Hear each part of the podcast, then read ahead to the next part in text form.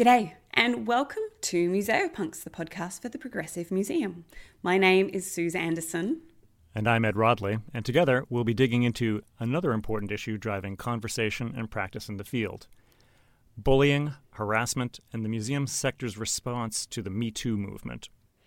Yeah, since October 2017, when the Me Too hashtag and campaign appeared online following allegations of sexual abuse and rape against film producer Harvey Weinstein, there have been quiet conversations around the museum sector, wondering when members of our own sector and our own communities would be called to account. And while there have been art world revelations and quieter stories that made local waves, in January this year, a bigger story broke through when Robin Pogrebin and Zachary Small published a piece in the New York Times titled, He Left a Museum After Women Complained. His next job was bigger, which detailed complaints and accusations of bullying and sexual harassment related to Joshua Helmer, the former assistant director for interpretation at the Philadelphia Museum of Art, who then went on to become one of America's youngest museum directors at the Erie Art Museum. The story broke in January and has prompted several waves of action of various kinds at both Erie and the PMA. Helmer himself was forced to resign from the Erie Art Museum on January 12th, but of course the ramifications haven't stopped there. Timothy Rub, the CEO and director of the PMA, has apologized to staff. Philadelphia Mayor Jim Kenney has called for the PMA to quote unquote strengthen its policies regarding sexual harassment. Two state senators from Pennsylvania have called for greater accountability in the case of suspected sexual misconduct. And the PMA has also announced staff plans to create an anonymous reporting system for sexual harassment and discrimination complaints to be paired with museum wide training. Hundreds of current and former staff members of the PMA also signed a statement in solidarity with the women who came forward, stating, we acknowledge that this is not an isolated incident unique to one institution, but endemic in the field. Structural change is required to ensure that abusers aren't enabled, employees feel safe reporting abuse, and no one fears retaliation for coming forward. Museums can and should do better. So today, we're going to talk about bullying and harassment in the sector. First, with Robin Pogrebin and Zachary Small, who first broke the Joshua Helmer story, and then with Anne Marie Quigg, a researcher whose work has focused on bullying in the arts for almost 20 years. And a small word of warning these conversations will include descriptions of bullying and harassment that might be upsetting for some listeners, so be advised.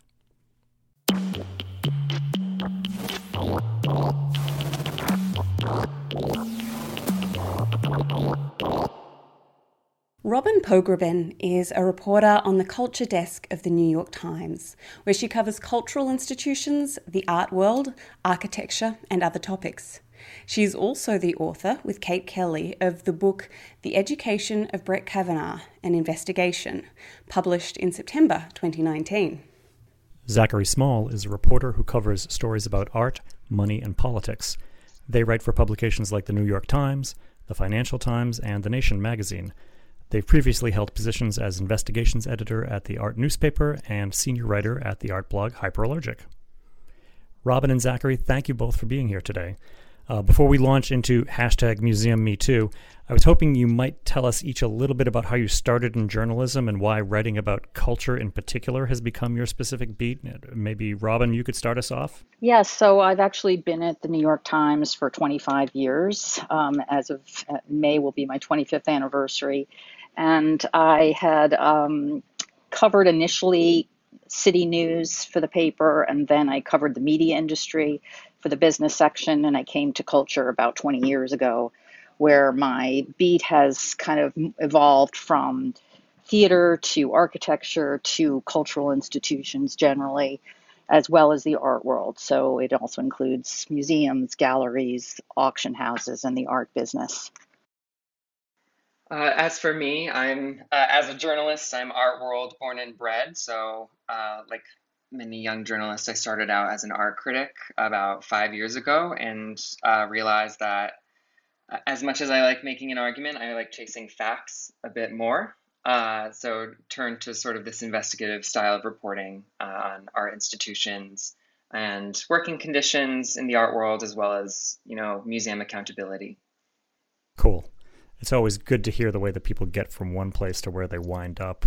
Yeah, and that's a, a, a great focus. I love hearing someone following museum accountability as part of what they're looking at. So, on January 10, 2020, you jointly published a piece in the New York Times titled, He Left a Museum After Women Complained. His next job was bigger. Can you tell us how you first heard about this story and what your research revealed over the course of investigating it? I'm not sure who first encountered it, so whichever one of you encountered this first, maybe kick us off. Sure, so I can answer that. Um, I actually got an anonymous tip for this story after publishing uh, a long expose into the labor conditions and health and safety conditions for art handlers in the industry. Uh, just popped up in my email a couple weeks later, and I followed up with a source uh, at the Philadelphia Museum of Art who had previously worked there, uh, who said, you know, this is a big story, keep going. Uh, so we kind of went from there, and I was lucky enough to eventually uh, get Robin in on the fun, and uh, we went forward with it from there. That's great. Robin, can you sort of unpack a little bit then the process of how how you research something like this? This is such a big story. Uh, it seems like it must have been several months' work. Yeah, these, this kind of a story is difficult. And as, as you're probably aware, the New York Times has done several Me Too stories ever since the Weinstein allegations broke. And in the course of doing them, um, it's important to us to, as these uh, cases come to the fore, there is this uh, kind of danger that the public gets numb to these stories. So they have to rise to the level of importance, not just because the person involved is someone of prominence, which in this case Joshua Helmer was not, but because major institutions are involved, which was the case with the Philadelphia Museum, um, given that that's where yeah. he began. And so we felt as if there was this was a kind of a cautionary tale that had resonance uh, not only across the entire museum field, but across every field in terms of an abuse of power, um, allegedly, and also a critical mass of alleged victims that we felt um, this one was wor- worth pursuing. And there definitely is a long process of um, sort of earning the trust of those who have stories to tell, as well as the people they told, and then fact checking their stories and, and making sure that everything is airtight and bulletproof, as we put it um, because these are very serious allegations, and we definitely want to make sure that we've um, nailed them down to the best of our capacity before putting them in the paper. We understand that we have a responsibility not only to the victims, but to the accused to make sure that we've done our homework um, because it has a lot of weight when this kind of report gets published in the New York Times. Yeah, I mean, speaking of weight, there was so much action that followed from this really quickly. There have been several developments, in fact, since the case broke. Can you run through then some of the big ones and their significance? Zachary, maybe you can speak to that. Sure. So, probably the biggest development after we published the story, um, three days after it was printed, uh, Joshua Helmer uh, was released of his duties at the Erie Art Museum. He no longer works there. Uh, the board at the Erie Art Museum has also released short term, middle term, and long term plans for growth and kind of moving forward. Uh, at the Philadelphia Museum of Art, there's been, you know, still more rumblings. Uh, I, I think that the story has really touched a nerve with a lot of staff there in terms of speaking uh, with management and being able to voice concerns uh, historically. So they there was um, there was an online spreadsheet um, basically of people who had worked at the Philadelphia Museum of Art and people who currently work there saying that they support the women in the article and currently that has about over 400 signatures and to just give you a sense of scope the Philadelphia Museum of Art employs about 550 people currently. Wow. As well as um, the Philadelphia mayor called for more stringent harassment, anti harassment policies at the museum. Um, and so, it, even on the kind of a city level, there's been acknowledgement that this needs redress. Yeah, it's amazing how how quick things can change when this for people in Philadelphia must have been going on for an enormously long time and that sense of something just being inevitable and a part of the landscape until suddenly it's not is one of, I think, the most uh, hopeful things about the whole story. Um, for the last few years, many people in the sector, and probably most other sectors, and, and anywhere there's money and power involved, have expected that there would also be their Me Too moment. And I'm, I'm sure you've probably heard more stories than you want to about this in your professional lives. But if you had to um, pinpoint one reason why this one broke, where other ones that are probably out there have stayed below the surface, what what is the thing that made this one rise up to the surface, as it were? Well, one of the things that I would say, if I can speak to that, is having done several of these Me Too stories, in particular um, the ones involving Richard Meier, the architect, um, and Peter Martins, the head of New York City Ballet, and Chuck Close, the artist, is when there is just, you know, one woman leads to another woman leads to another woman. So when there is a real pattern of predation, um, it really becomes, uh, it, it, feels like a, a responsibility we have to bring these allegations to light, and not just in terms of the um, the bad actors, which is obviously important, but also because of the institutions that somehow, whether directly or indirectly, sanctioned this behavior, allowed it to continue. Um, and you do see this pattern when you when you look more closely at these cases of um, just the kind of apparatus around these people that looked the other way or uh, tried to explain this behavior away, or the uh, the power relations complicated the reporting of these uh, this misconduct. And so it really becomes important to call out these examples because there is such a ripple effect um, within an entire industry. And although we've had Me Too stories in the corporate sphere and to some extent in other uh, cultural realms, we haven't really looked at it at museums, particularly large encyclopedic museums like Philadelphia. And there are, when you speak to these women, I think some real underlying issues around uh, patriarchal culture um, that uh, so lends itself to this kind of misconduct. And I, so I think all of that is now uh, under review because of one case like this. Um, that you can try to begin to understand how something like this could happen and, and be allowed to continue for as long as it did. Yeah, Robin, your recently published book, The Education of Brett Kavanaugh An Investigation, you investigated the assault accusations against now Supreme Court Justice Brett Kavanaugh.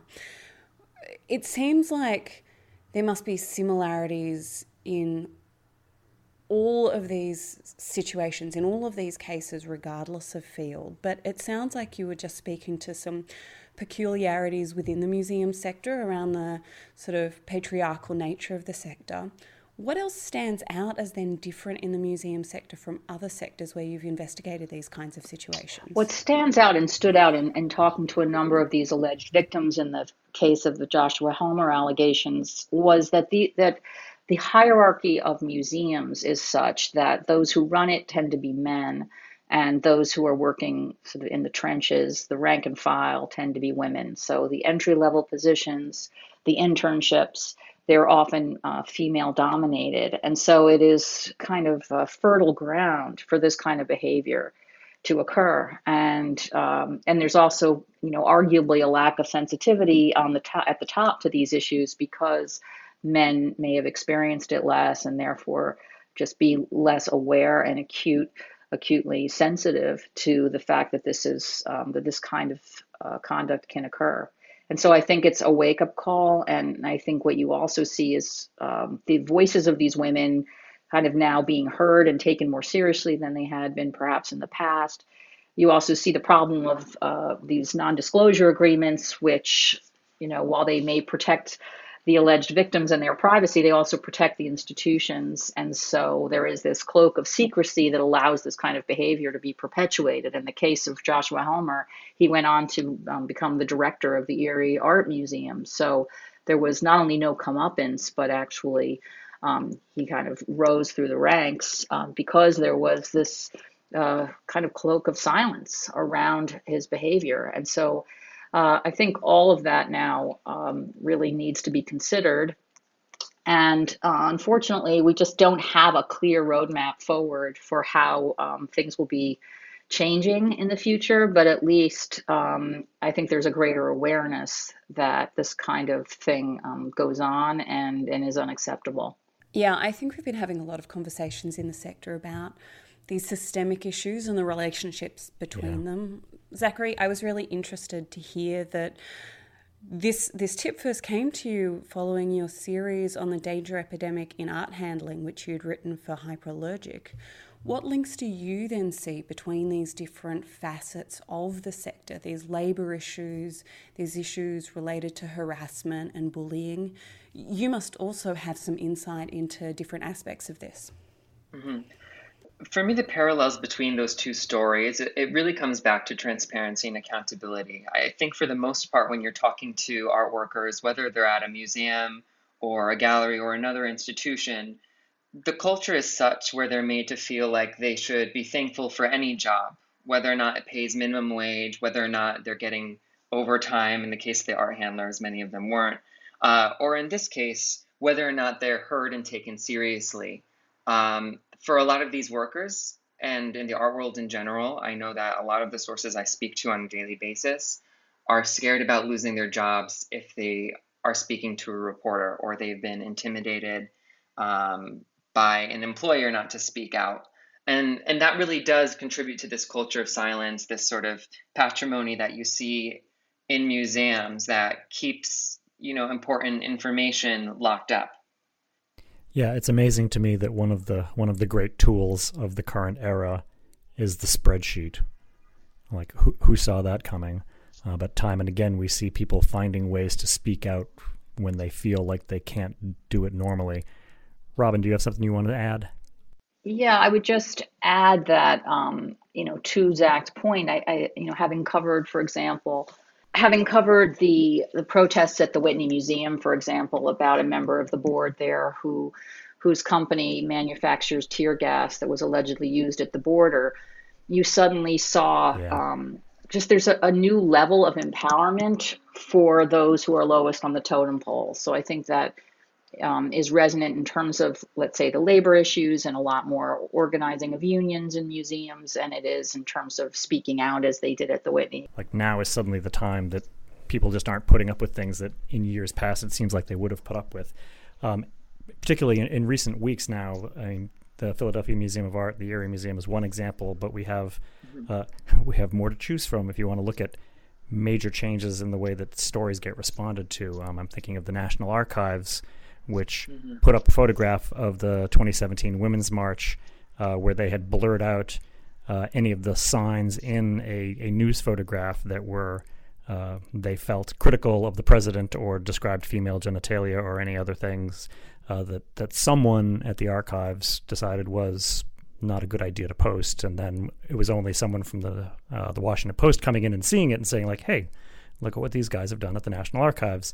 Uh, that very quickly translated into uh, both some amount of public shaming, uh, but also action. And this this capacity that journalism has to still shift public sentiment and prompt quick action, um, particularly, I think, is appealing to many in the sector where museums, by nature, are kind of slow moving and conservative. And um, do you have any any other thoughts on? Why it takes this kind of external visibility to make significant change. Um, especially now with the internet, where these things could happen, like things like the art museum transparency um, salary spreadsheet, like mm-hmm. was completely self-generated and sprang out of nowhere. It seems like and became a major force in no time. But there is still something about talking to a reporter about a thing that needs to be made public. Right. Well, I think that there are sort of two different things at play. I mean, there's many different things, but two major things at play. The first is, you know, listen, we're in an increasingly visual society that's looking at images and image makers for direction. And of course, museums are seen as these great gatekeepers of that information. And, you know, for the past hundred decades or so, have also sort of styled themselves as unbiased uh, presenters of that information and of media. So when that veneer starts to crack a little bit, in the case of this Me Too article, or in the case of Warren Kanders at the Whitney Museum and the sort of political insinuations um, or different sort of dramas in the back, you know, behind the scenes start to come public, that becomes a big issue. I, I think that another part of this too is, of course, uh, and we hear this, you know, from experts in the field and from arts workers as well, is, you know, it's a product of our times right now. Uh, obviously, Donald Trump is in the White House, and I think a lot of art workers, especially in the case of the Whitney Museum, were reacting to policies at the border when they decided to mount, you know, nine weeks of protests at the Whitney Museum, uh, yeah. because of course Warren Kanders' uh, tear gas was seen at the border, as well as many other uh, protests, riots, um, and enforcement areas around the world. Yeah. So um, I'm going to give you both a chance to plug yourselves. Um, if ask the question, should people, should museum professionals seek to work with journalists when trying to deal with these kinds of internal challenges, or are there also other mechanisms that you have come across where people have been able to affect this kind of change as well? Is is talking to a reporter the only way forward? You think?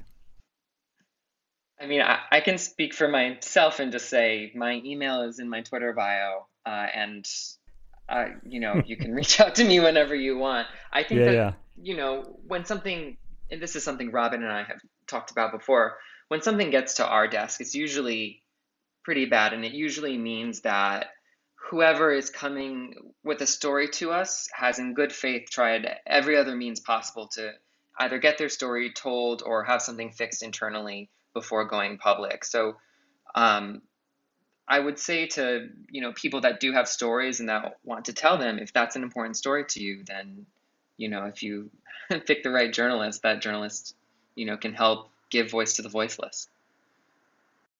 Yeah, great. Robin, do you want to add anything to that? I would just say yes. That you know, on you know, in a, in a perfect world, going to human resources or to your immediate supervisors or higher in management would be an avenue forward. But unfortunately, as we've seen, too often um, those people are kind of co-opted by the organization itself and are not really um, a, a, path towards um, kind of redress. And so I would say that um, journalists, fortunately, have been able to bring these stories to light and affect change. And so, yes, you know, we'll keep listening and keep trying to um, get those stories out there to the extent that they can make an impact. Yeah, that's lovely. Yeah, great. One one question before we let you go.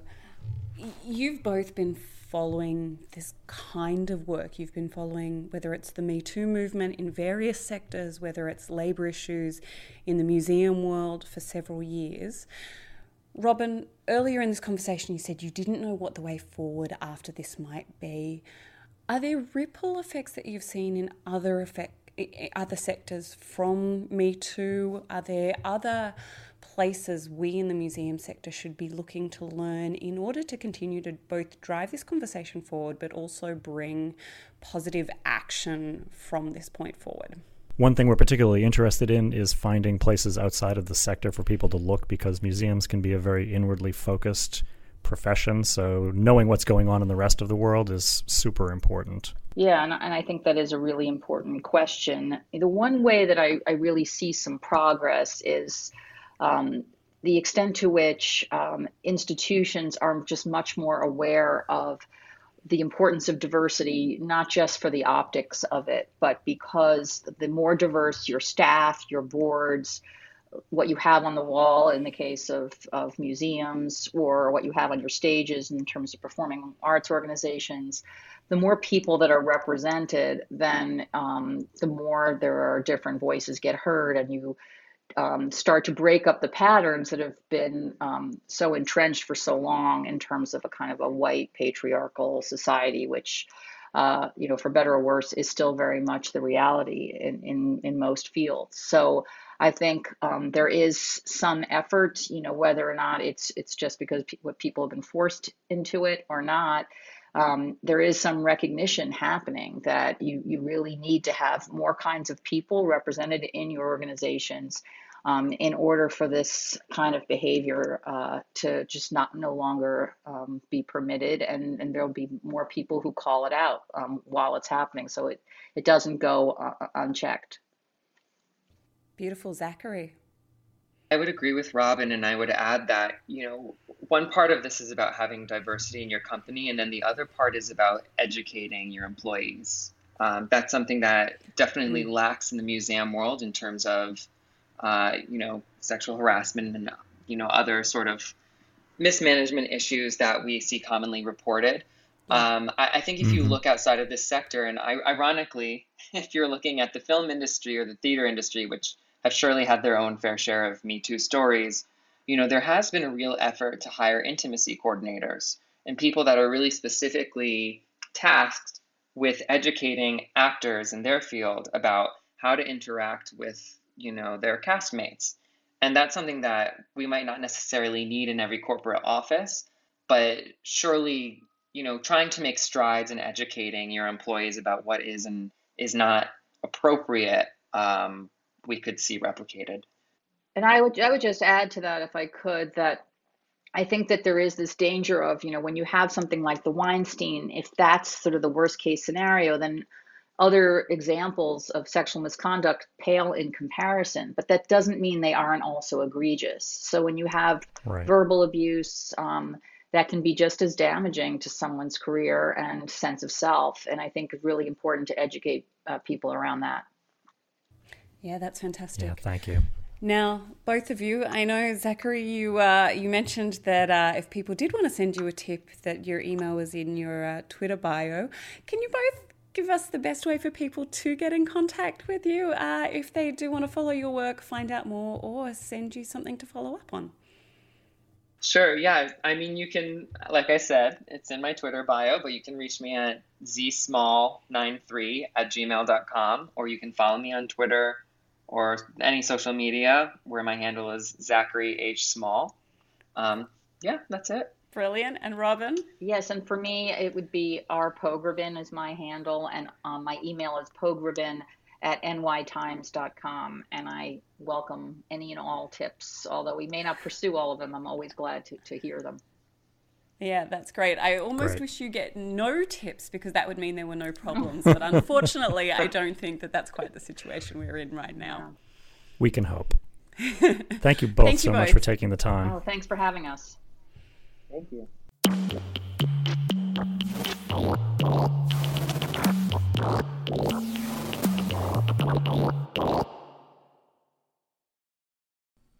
Dr. Anne Marie Quigg is a director of Jackson Quigg Associates Limited, a UK based company which provides freelance writing and editing services.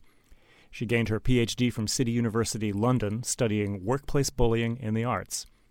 During her career, she's worked as an actor, a regional and community arts officer, and a theater and arts center administrator and director. She has also been a committee member, trustee and chair of, and an advisor to a number of community and arts organizations throughout the UK. Anne Marie is the author of Bullying in the Arts Vocation, Exploitation, and Abuse of Power, and editor of The Handbook of Dealing with Workplace Bullying. Welcome, Anne Marie. Thank you so much. You've been researching bullying, harassment, and abuse of power in the arts for more than 20 years. Before we dive into the topic of bullying and harassment more broadly, though, we're always interested in people's career journeys and the strange paths they take. Could you tell us a little bit about what started your interest and research into this area? Yes, of course, Ed. Thank you.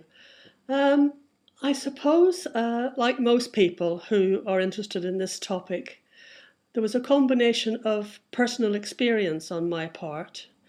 And at the point in my career where I was a consultant and visiting a lot of different arts organizations, I began to notice the way that behaviors were changing or seemed to have changed since my own early days. That led me to think, well, I really need to know more about this. And so I thought I would just go back to university, quite late in life, and embark on some research to find out more about whether this was just one off behaviour in certain organisations or whether there was a pattern.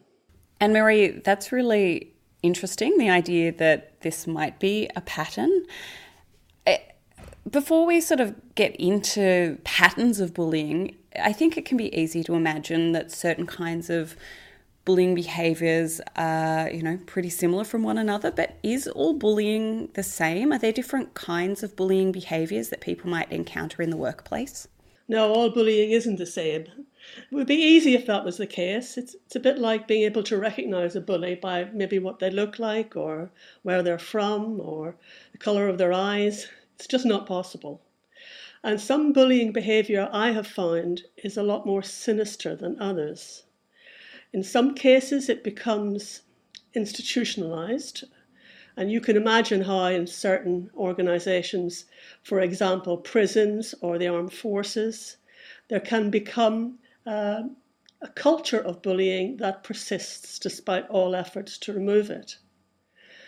Then there are isolated cases where one individual in an organization uh, becomes a kind of a serial bully and they move from one target to the next uh, until such time as it either catches up with them or they get promoted, which is not as unusual as you might think. So the simple answer is there are different types of bullying.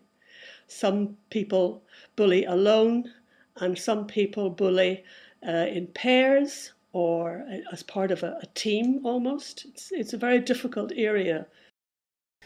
Just listening to you talk about it reminds me of my own experiences of bullying, and I'm feeling all kinds of um, almost uh, tension in my back just remembering experiences that I've had in these kinds of situations.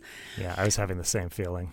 Yeah, it's it's it's so visceral just just, you know, hearing about how these things play out. Our episode uh, as you know, this month was inspired by uh, a conversation about the Me Too movement within museums and around sexual harassment. How does harassment and sexual harassment play into other kinds of bullying behaviours? Well, it's interesting. Um, first of all, I'm sorry you've had a, a bad experience. Um, during my research, I was very conscious that some of the people who volunteered to be interviewed would almost relive some of the stress and tension that their personal experiences had caused them.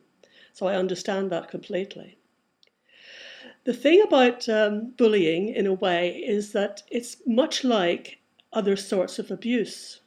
And researchers have linked workplace bullying with, in some cases, domestic abuse, child bullying, um, and there's a kind of um, a difficult relationship between those kinds of behaviours because a person who's bullied in childhood may very well grow up to be a bully themselves in the workplace or they may be a target in childhood and find they're a target as an adult.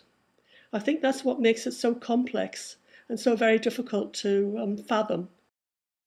So, Anne Marie, have you noticed any uh, any difference since the Me Too movement has started around the dynamics of workplace bullying and, and the conversations that people are having? Yes, I have. Um, and that in itself is very encouraging.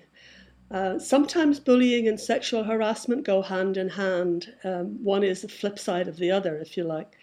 And what I've noticed is that there's much more awareness in workplaces today than there used to be. And younger people today are much less tolerant of what they perceive as uh, sexual harassment than it might have been the case more than 20 years ago. Well, that's a hopeful thing for 2020. Anne Marie, can you can you talk a little bit about um, what you've discovered about how bullying and harassment impact a work environment? Like, what what is it like to work somewhere where there is an active bullying situation going on? It's often described by people who I've interviewed and people who have reported their own experiences to me that it's a toxic work environment. Uh, and I'm not I'm not overemphasizing that. Uh, I think even people who are not targeted themselves, but who witness bullying, the bullying of others, can begin to feel the same way as the target does, can begin to dread going to work in the morning, can develop all sorts of physical and psychological uh, symptoms of stress. And the whole work environment can become just a place where no one wants to be as long as the bully's in it. Yeah, I've noticed you've used the term accessories to bullying in your book, and I imagine that's partly what you're talking about. Can you explain that term and what someone should do if they do witness or become aware of bullying and harassment within their institution? Yes, of course. Um, there are a lot of terms used to talk about people who uh, understand what's going on bystanders, witnesses, etc. Accessories to me is a, another level because that is someone who perhaps has the capacity or the authority, if you like, to intervene and stop the bullying happening, but does nothing. And that's that's a more serious. It can be unfortunate, for instance, if you witness uh, bullying of a colleague and feel that you're powerless to do anything. And there are cases where that is absolutely true. But if you know you could do something more helpful and you choose not to do it, then you are an accessory to the bullying itself. Yeah, I think that's important to note that there are many more people involved than just the people who are bullying or being bullied. And that idea of stopping the tide, as it were, um, is an important one for everybody to think about. I think also that um, an organization can help itself to try and prevent bullying in the first place if it puts in place the right kind of policies and has the right kind of guidelines for action. Um, when I when I write about what to do, I often have to frame it in terms of if you're a, say a board member at the top of an organization or you're a chief executive or you're um, uh, a senior manager but under other managers. Uh, it depends on your role in that organization, how much power and authority you might have. But uh, in order for an organization to try and make it clear that bullying won't be tolerated, they have to state that in their policies and guidelines, make sure everyone knows it, and implement the, the solutions that they arrive at if it occurs when they're there. Yeah, that's great. And I think getting at that idea of what can organizations do structurally is super important. Um, one question I have for you, Anne Marie, is um, do you think that bullying and harassment manifest similarly across all sectors, or are there specific conditions about the arts and cultural sectors that make them or that make workplace bullying and harassment different in these kinds of organizations than in, say, the corporate world or elsewhere? Yes, I think, um, and I mentioned vocation in the um, uh, subtitle of my first book. People in the arts, creative people, are very, very committed to what they do. Uh, whether they're they're an actor or a technician or a writer or a museum curator, uh, they love what they do. Um, very few of us go into the arts to make money. I can tell you that. Um, and this gives an extra sort of sensitivity, I think, when behavior uh, is abusive.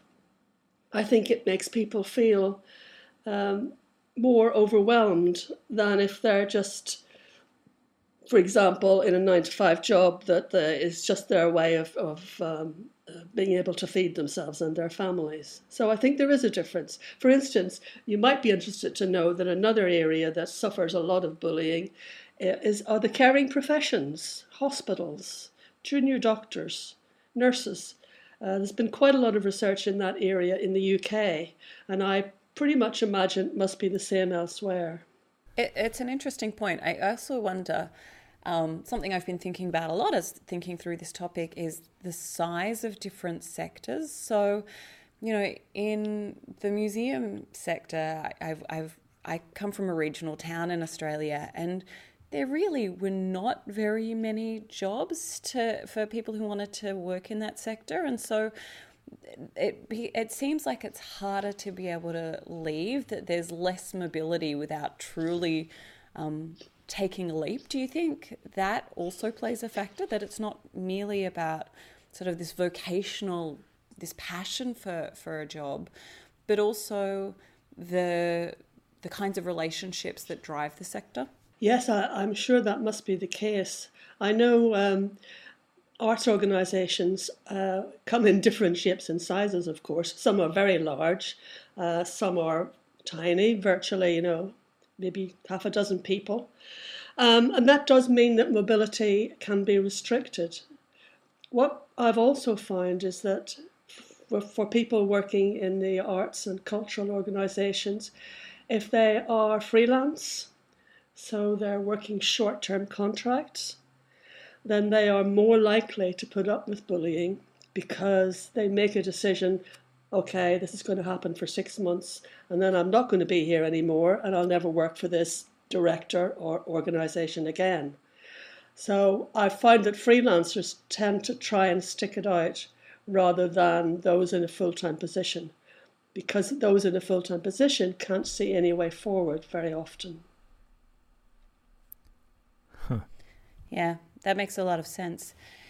If I, I, I really take to heart what you were saying before that part of you know preventing this and how, how we make a healthier sector is that organizations need to have policies and procedures in place to try and make a healthier workplace right up front.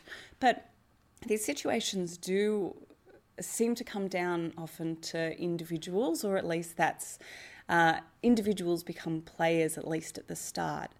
Are there signs that an employer can be on the lookout for to recognise a potential bullying, bullying situation to help um, protect their staff and make sure that the work environment is a positive one? Well, I think training plays a big part here because um, I have worked for Equity here in the UK, which is the Actors Union, and they first of all produced a policy now they've got a part time employee dealing with cases of bullying among their members. And they, when I work with them and train them, they get everybody involved. So it's not just fellow actors, it might be anyone who's a member, anyone who manages members. And that means that it's, it's, their policy is going to be implemented and understood across the board. So it shouldn't fall to just one manager to sort out a situation. Uh, if they're if they're able to do so without having to refer it upwards, then obviously that's that's a bonus all round. But very often, um, bullies, when accused, uh, will make counter claims, and that means that they might go to a senior manager and accuse the person they've been targeting of bullying them. And that's when it all gets very complicated and very difficult to sort out. To follow up on that a little bit, Anne Marie, if um, do you have any particular advice for someone if they are currently being bullied by a colleague or a superior in their museum right now? Like, what would be the steps that you would recommend someone take? Well, I know I keep saying this is difficult, but it is, and this is the reason why. Sometimes people who feel they're being bullied uh, make an approach to the person they believe is responsible and try and discuss it with them. Once or twice, I gather it has worked, but for the most part, it isn't really a solution. And once accused, the bully will, will go into denial. The next difficulty is if you are being bullied by your line manager, then the only place you can go is over their head and that might make right. it difficult for the person at the top of the organization that you approach because they might have appointed your line manager in the first place. In a sense, this is why, if you look at some of the cases in museums, particularly of sexual harassment, when a CEO is responsible, the person at the top of the tree, as it were, then the board of that organization can be very loath to take any action at all. And very often, the person who makes the complaint is moved on, or in one case I know from not very long ago, is sacked. Ugh. Yeah. So, um, so if it's not your CEO, let's say, what would you? What would be the first step that you would recommend to somebody? Well, um, you have to all. Uh, sorry, you have to first of all keep a dossier. I know that's going to sound strange, but very often ah. bullying is, is, a series of quite small um, occurrences. Uh, and what I describe as the Jekyll and Hyde effect com- comes into play here. Somebody could be really nice to you one day, helpful, uh, making suggestions that are positive, and in a slightly different situation, they suddenly turn on you and accuse you of incompetence, or uh, by which I mean falsely accuse you of incompetence. It's that kind of um, change of, of attitude. And that person can be very difficult to get around and very difficult to report because bullies are often very charming to the people who hold the power in an organization and not so charming to the person they're targeting. So, first of all, I would say collect the evidence. Better so if you have witnesses to what's going on between you and the perpetrator. When you feel you have a, a body of evidence that is sufficient, you should consider where the best approach would be made. And sometimes that is a senior manager or another manager, and sometimes it, it is the board of directors or equivalent. Uh, it's not clear cut. Um, most people end up, I um, have to say, leaving their organization because they can't find a resolution that, that will give them back their sanity, that, as they've often said to me. Yeah, that's a terrible situation to be in. I should also say, um, it, where there's trade union involvement, generally the success rate, at least in the UK, is much better.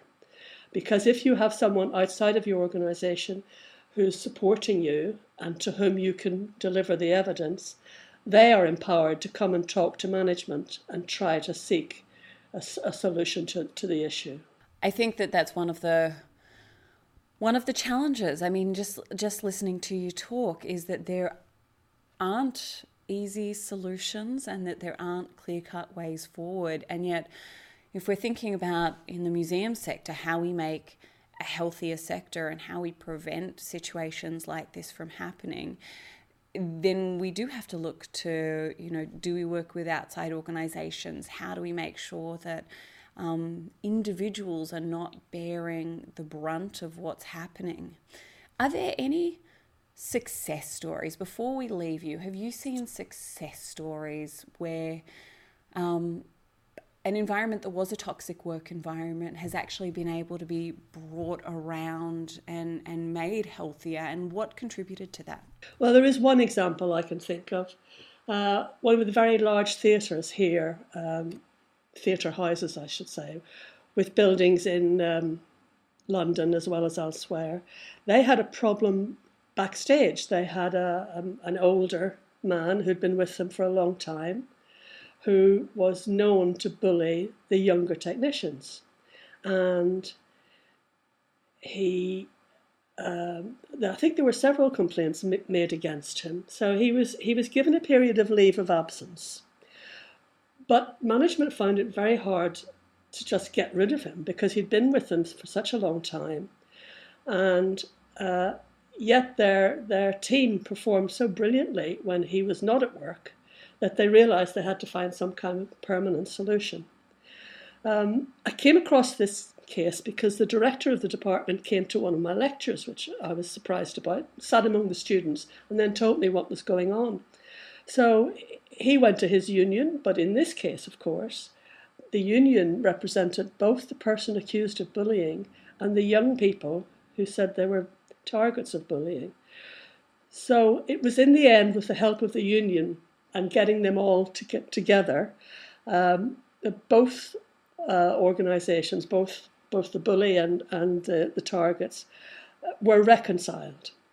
Um, the only thing is that as it was quite close to the bully's retirement age, he decided to take early retirement. And the technical director was very pleased about this, but rather, um, rather annoyed that he was given a very nice um, financial gift. Still, they did sort the situation out, and the team went back to being one of the best there is. Wow. It's a tough and complex situation. Anne Marie, if people want to find out more about your work, if they want to read your book or keep in contact with the kind of research you've been doing, what's the best way for them to do so? Well, uh, email is best for me if they want to make sort of immediate contact. Um, I don't hear so well, so um, using the telephone can be tricky. But I think my email address is in the books or on, on our website, um, Ed mentioned Jackson Quigg Associates Limited, and if you if you Google that, you'll find us. And I'm very happy to hear from anyone who wants to share an experience or ask some more questions. Anne Marie, that's lovely. Thank you so much for taking the time to speak with us today. Yes, thank you very much, Anne Marie. It's been a pleasure, and thank you for taking an interest. And I hope your listeners also find it was useful to them.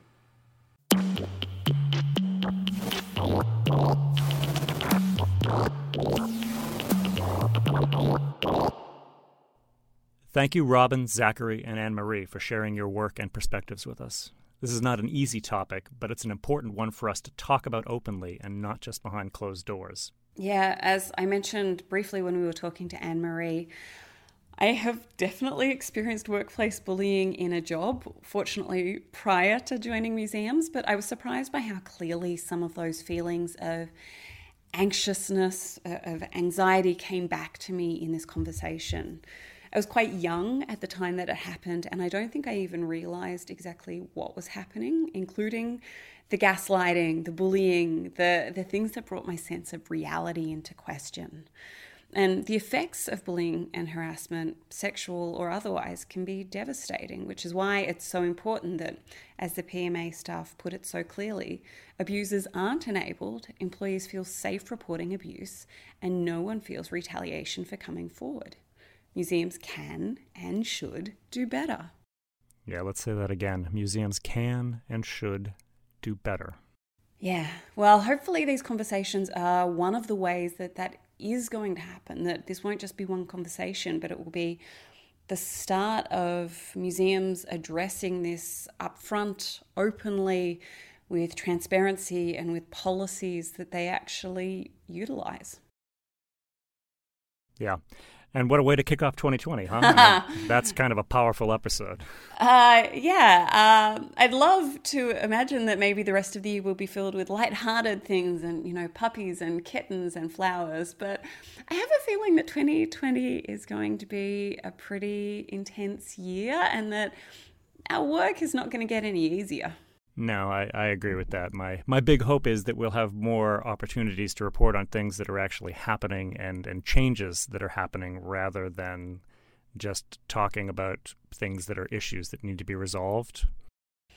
Yeah, I think that that would be a, a nice aim. That said, I, I do feel that, you know, this I think I said this actually in the last episode of, of 2019 that my personal practice has been shifting in response to these conversations. So even just having the conversations, just having the discussions and making them public and building a sense of momentum, I think does equip people to do things differently.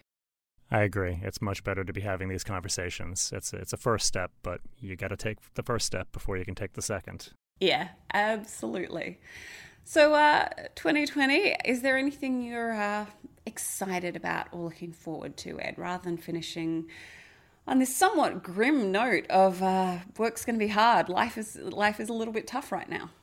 Uh, I'm actually kind of excited to engage with it. It, yeah, it's going to be hard, but I think the conversations you and I have been having have been, you know, really nourishing. I think the the stuff we have lined up, super secret things for the future. yes are going to be very exciting. And, uh, you know, 2020, let's do it. I like it.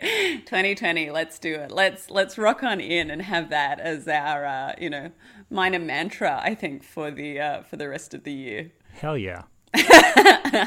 okay. So on that note, uh, we've popped links to much of what we spoke about today in the show notes, which you can find at museopunks.org, along with transcripts of this and previous episodes. Museopunks is presented every month by the American Alliance of Museums, and of course, you can subscribe anytime at iTunes, Spotify, or Stitcher.